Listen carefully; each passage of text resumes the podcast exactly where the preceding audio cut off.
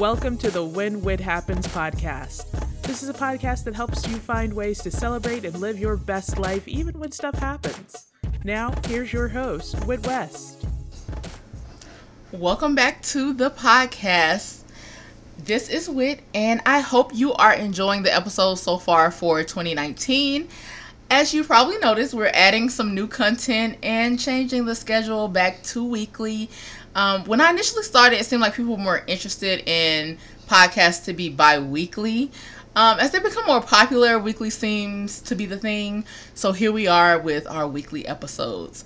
On today's episode, I'm going to talk about how I began to put the cart before the horse, if you say so, and realize that my shit indeed was not all the way together. Um, so I had to work on fixing myself. If you've listened to the podcast so far this year and towards the end of last year, you know that I'm focusing on things that have made me take account of more things in my life that I want to do better with. I have to be a good steward over what I currently have if I expect to be blessed with more.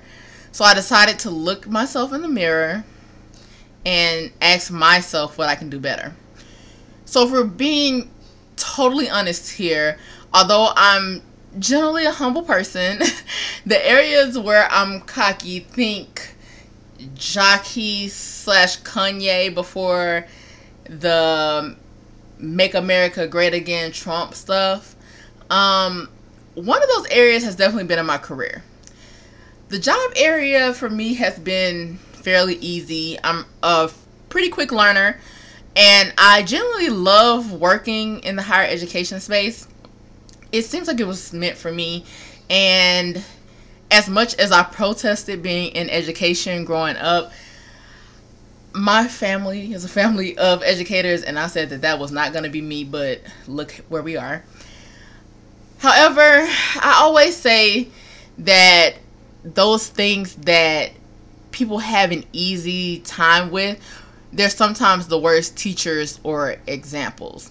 So I felt like I was becoming a bad example.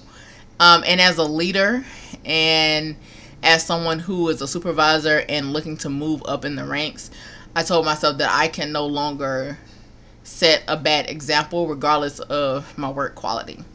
So if you don't follow Myleik Teele, the owner of Cur- Curlbox, you should. Some of her advice really got me together. I had heard it for years, but I only really started to listen to it now. And essentially, that was you have to do your best work 110, 150% everywhere you are. If you're tired of your job, it doesn't matter. You still need to do your best work. Um, and that's kind of where I am. So, some of the things that I decided to do in the new year are to one, make sure I'm at work on time. And so far this year, I have been on work at work on time probably 95% of the time it's been a few days with traffic and weather and things that have thrown me off but i've been pretty good on a schedule. Um, i want to complete projects at work that i have been lagging on. Also take initiative in new projects. And these last two um, they're also coming together because some stuff at work has been completed that we've been working on and we've made some things better so that's allowed for the time for those things to happen. So instead of kind of sitting in my comfort i wanted to kind of push through with those initiatives and projects that um, had already been started. I want to also get more involved in my professional organizations. So far i have been featured um, in a mentor post. I have taken over the social media and then I'm go for an account that the professional organization was starting and I'm going to be working with them on a few more things. So I'm just trying to be more active and do a lot more networking. And then lastly, I want to take a serious look at doctoral programs that meet my needs and my career goals.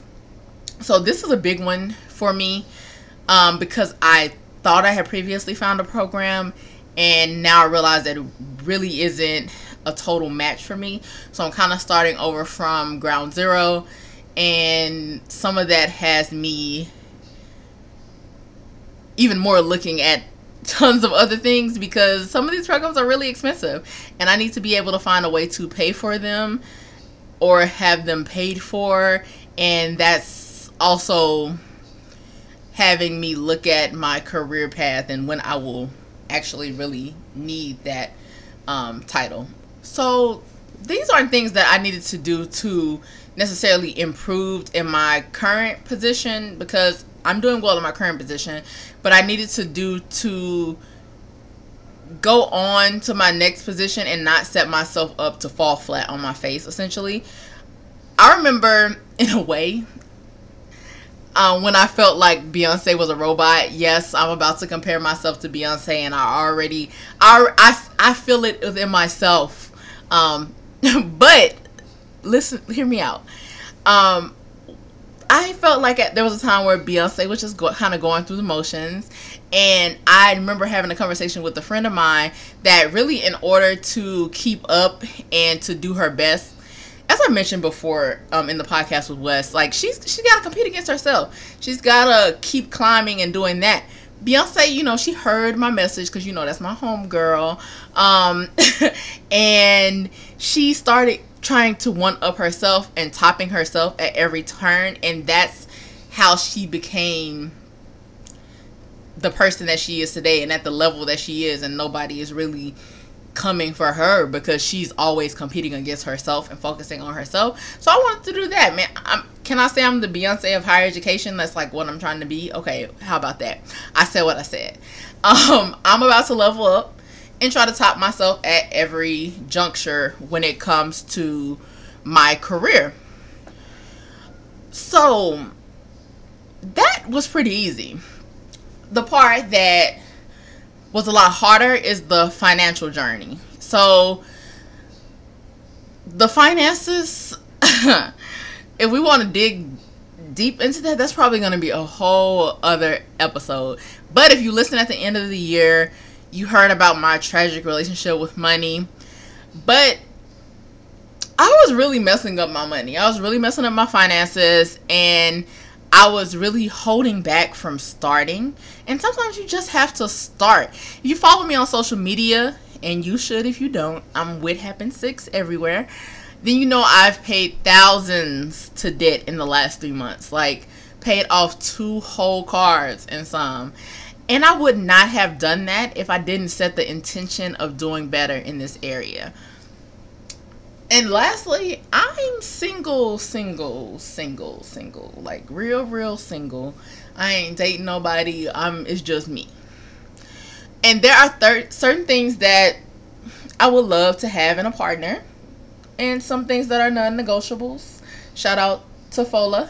Um if I do say so myself, I think I'm a wonderful catch, and everybody should think they're a wonderful catch.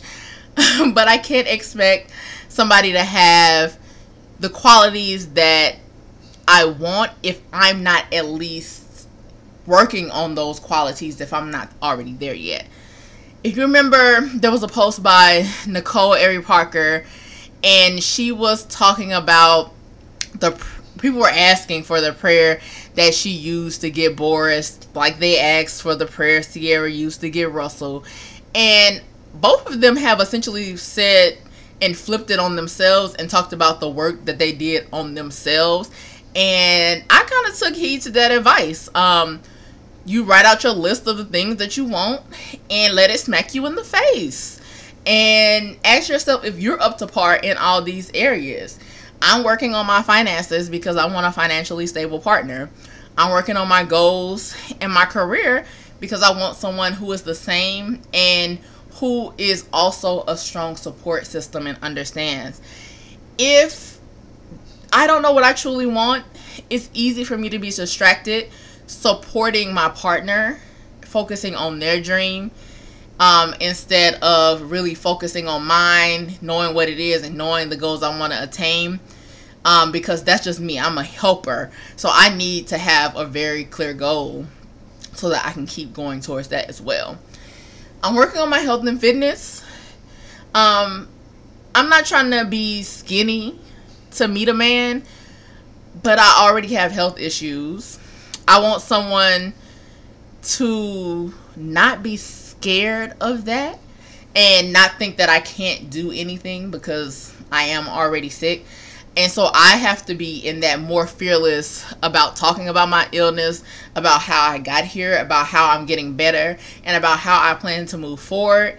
Um, I want somebody who's going to really support me in sickness and in health. So I need to do the best that I can to be healthy within my means so that I'm not sick more than I am healthy. And so I'm taking that part very seriously. And I'm also physically and mentally clearing space in my mind and home. Not so much that I plan for somebody to move into my apartment, not at all, but I actually want to make room for a partner in whatever sense of the being.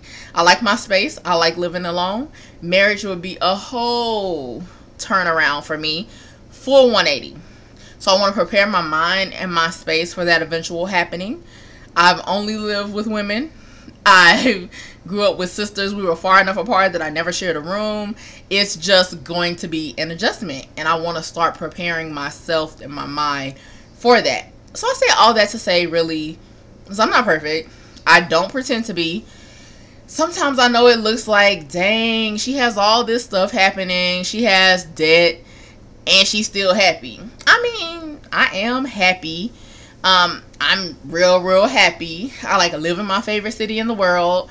My sister had a whole human being just so that I could have like a new best friend and grow my heart like six times as big and love her to death. Yes, Reagan is like my entire life and being.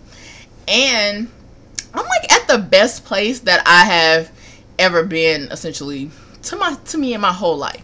And that all is true, but I still have things to work on.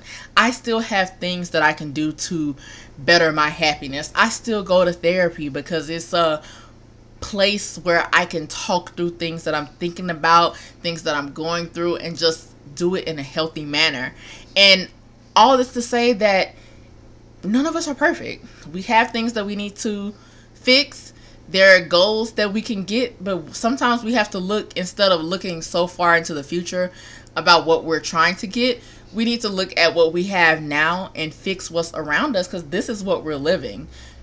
Tomorrow isn't promised. So let's make today the best that it can be, fix what's around us, and I'm 100% fixing wit.